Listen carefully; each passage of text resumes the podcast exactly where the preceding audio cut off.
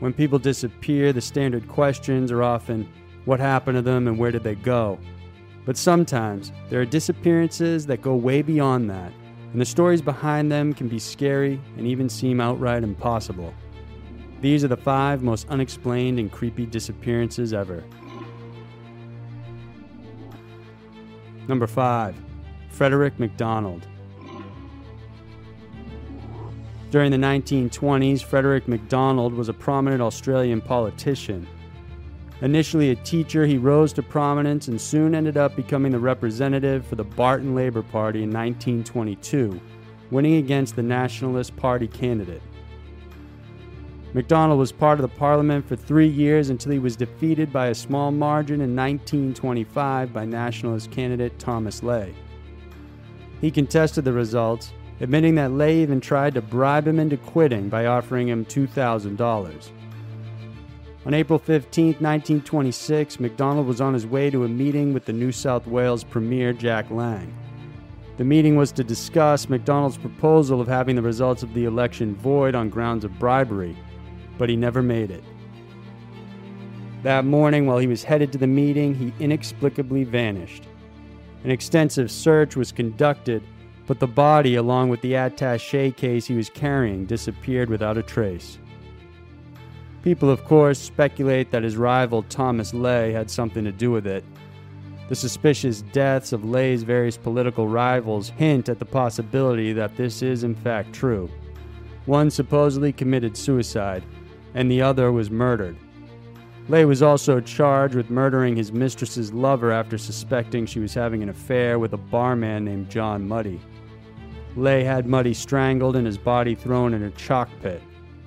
Thomas was later admitted to a mental institution where he eventually died. He, however, never admitted or said anything of McDonald's disappearance and whether or not he had anything to do with it. Number 4. Granger Taylor. Granger Taylor stood six foot three. He was big and burly and considered by many to be a self taught mechanical genius. Despite dropping out of school in the eighth grade, his aptitude for building various mechanical devices and restoring old machines was impressive. At 14 years old, he created a fully functional one cylinder automobile. When he turned 17, he rebuilt an old bulldozer that other professional mechanics had already given up on. By his early 20s, he trekked through the deep woods to recover a locomotive that had been abandoned during the Depression. Despite its horrible state, he hauled the remains piece by piece back to his home and restored the train to its full glory in just two years. His fascination with machines grew, and he then bought an old Kitty Hawk plane, restored it, and sold it to a collector in Manitoba for $20,000. Always looking for a challenge, he then set his sights onto creating a flying saucer. He collected and read books about UFOs, figuring out what made the machines fly and perform various impossible maneuvers. By the late 70s, he had spent half a year constructing a life size spaceship, which he outfitted with a sofa, stove, and plywood sleeping ledge. Inside, he spent nights trying to decipher how flying saucers were powered. Then one day, he revealed to a friend that he had received a telepathic message from an extraterrestrial. He described it as if he was talking to someone, but that it was only happening in his mind. When he asked about their crafts, he was informed that their propulsion systems were magnetic. A few days later, the voice returned and agreed to take him on a trip through the solar system. Taylor was, of course, excited about his upcoming trip and though friends found it odd, they were used to Taylor being eccentric and humored him. Days prior to his departure, he treated his buddies to a night out on the town. And the night before he disappeared, he sat down with his stepfather, Jim, and had a long talk. Taylor thanked him for all the things he had done for him. His mother was out of town on vacation at the time, but he told Jim to thank her too. On November 29, 1980, a storm was brewing, tearing through the small town of Duncan in the southern part of Vancouver Island. The same night, Taylor left a note for his parents that read Dear Mother and Father, I've gone away to walk aboard an alien spaceship. As recurring dreams assured a 42 month interstellar voyage to explore the vast universe, then return.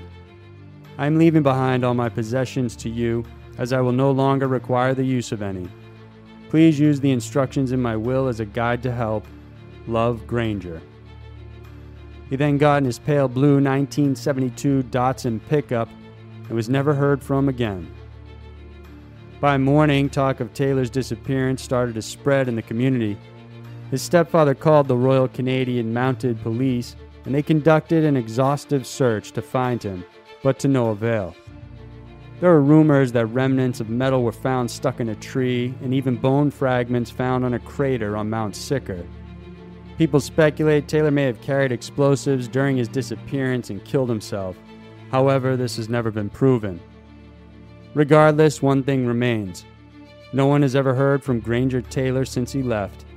All these years later, they still haven't found his car or any traces of him, and so it appears he simply vanished into thin air. Number 3. Jim Thompson. Known as the Thai Silk King, Jim Thompson revitalized the dead Thai silk industry into the now revered craft it is today. However, his reign ended when one day he went out for a walk and never came back. Thompson was one of the most famous American millionaires living in Asia during the 1960s. He designed a traditional Thai house right in the middle of the city. He once studied architecture at Princeton, so he combined his love for traditional Thai houses along with a modern aesthetic, creating a beautiful set of structures made from durable teak wood. His home was decorated with his extensive antiques collection, and so today, the home remains one of the most famous tourist attractions in Thailand. On March 26, 1967, Thompson flew out of Bangkok and into Malaysia's Cameron Highlands to spend some time with three of his close friends. They stayed at the Moonlight Bungalow, which is now known as the Jim Thompson Cottage. In the morning, the group woke up early to hear Mass, while the friends prepped for church, Thompson said he was going for a walk around the only access road to the house. He was gone for 20 minutes and came back in time for church. By noontime, they enjoyed lunch at the bungalow, and by 1:30, Thompson again left for a stroll. He waved goodbye to everyone and was seen visiting Kamooning Precinct. By 4 p.m., a cook saw him at the Lutheran Mission bungalow, which was just one and a half miles away from where they were staying. Shortly after that, he left. However, by 6 p.m., he had not returned to their bungalow, at which point he was declared missing. A huge manhunt involving more than 500 people was organized to look for him. This included Malaysian police, tourists, trekkers, hunters, residents, mystics, and even the CIA. Despite the 11 day extensive search, no trace of him would ever be found. Other searches were held sporadically for months, but still nothing came of them. Theories regarding his disappearance continue to abound. Most people believe he was kidnapped but may have been killed since no ransom note was received. Others say he was killed either by friends or enemies of the CIA. Apparently, he served as an operative for the Office of Strategic Services, the agency that evolved into the CIA. Even though retired, he still kept in contact and may have held information they didn't want him revealing. Then there are those that believe he may have been mauled by a tiger or simply got lost in the jungle. But again, there were no remains, and Thompson's background as an ex soldier makes it unlikely he would get lost after just a day of hiking. It's also possible he planned his own disappearance, but all these are just speculations, and without a body, it's likely no one will ever know exactly what happened to the Thai Silk King. Number 2. Ray Gricar, 12 years ago, District Attorney of the Centre County in Pennsylvania, Ray Gricar, took a day off, went for a drive, and never came back home. Ray had served as DA for the county from 1985 to 2001, and during his tenure, he handled several well known cases, but the most famous was his involvement in the Jerry Sandusky case. In his personal life, Ray was famously private. However, he was a charmer and known womanizer. He had been married and divorced twice and had an adopted daughter named Lara with his first wife. At the time of his disappearance, he was living with his girlfriend, Patty Fornicola. On April 15, 2005, Ray told his girlfriend he was heading out for a drive through the Brush Valley. Afterwards, he was spotted at an antiques mall in Lewisburg that he visited frequently. He was seen with a tall, attractive woman with brown hair, and later that night, when he still hadn't come home, his frantic girlfriend called police. The next day, authorities tried tracing his steps, and it was here that they found his red Mini Cooper abandoned near the Susquehanna River, which was 55 miles away from his home. Inside, they found his county issued cell phone, but not his laptop, wallet, or keys. They also noted there were no signs of foul play, but the inside smelled of cigarettes, even though Ray hated smoking. Police searched the river and its banks for signs of his body, but nothing was found. By July 2005, fishermen pulled up his county issued laptop, but the hard drive was missing. It would be two more months until the hard drive was found in the banks of the river. The FBI, as well as the firm Kroll Ontrack, tried to recover the information inside, but it was too badly damaged to yield anything. Despite pursuing different leads and tips, no trace of Ray has ever been found. When it came to light that Ray had withheld initial complaints regarding the Jerry Sandusky case, rumors began to spread that his disappearance had something to do with it. Essentially, Ray knew of the alleged victims as early as 1998, but declined to push a charge against the assistant coach. As a result, Sandusky would not be tried and charged for child molestation for another 10 years. Angry parents or people in the community may have killed him, an informant actually contacted investigators saying a former Hells Angel killed Ray, but nothing concrete was ever produced from that. In 2015, Gricar was legally pronounced dead, but the case remains open, and his disappearance is still a complete mystery.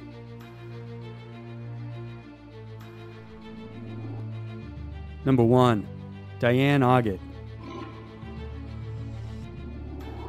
On April 10, 1998, 40 year old Diane Augat was seen walking away from her home in Florida around 11 a.m. The next day, she was walking along Route US 19, and that was the last time anyone ever saw her. Three days later, Diane called her mother's home, but no one was there to pick up, so it went to the answering machine. On the message, Diane could be heard seemingly struggling with somebody trying to grab the phone away. She was heard saying, Help, help, let me out. And then she continued, Hey, gimme that, right before the call abruptly ended. When the number was traced, it led to a business called Starlight, but when her mother called back, no one ever answered. Two days later, things got stranger when Diane's severed right middle fingertip was found in the same area where she was last seen on April 11th. Some reports state she was wearing coral nail polish when she disappeared, while others say her mother said she was wearing green nail polish instead of the red that was seen on the nail. Then, two weeks after she had been reported missing, her neatly folded clothes were found inside a plastic bag that was placed inside a convenience store's outdoor freezer.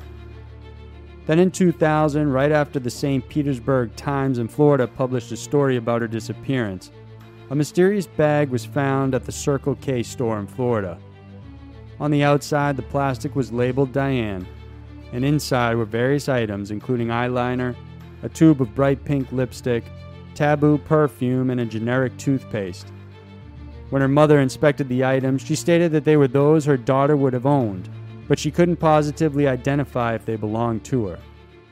However, she noticed that the tube of toothpaste was the same brand given to Diane after she was released from a mental hospital just weeks before.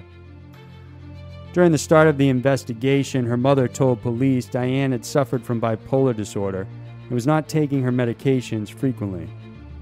One of the last places she was seen was at the Coral Sands Motel, which was managed by convicted murderer Gary Ivers. Gary had shot and killed a man during an argument and although he was once a suspect, he was never charged with Diane's disappearance. So either Diane herself is intentionally staging some sort of disappearance, or she was genuinely picked up by an assailant who either killed her or is keeping her hostage and then leaving clues as a means of entertainment. Either way, no one knows what happened to Diane, and currently there are no leads.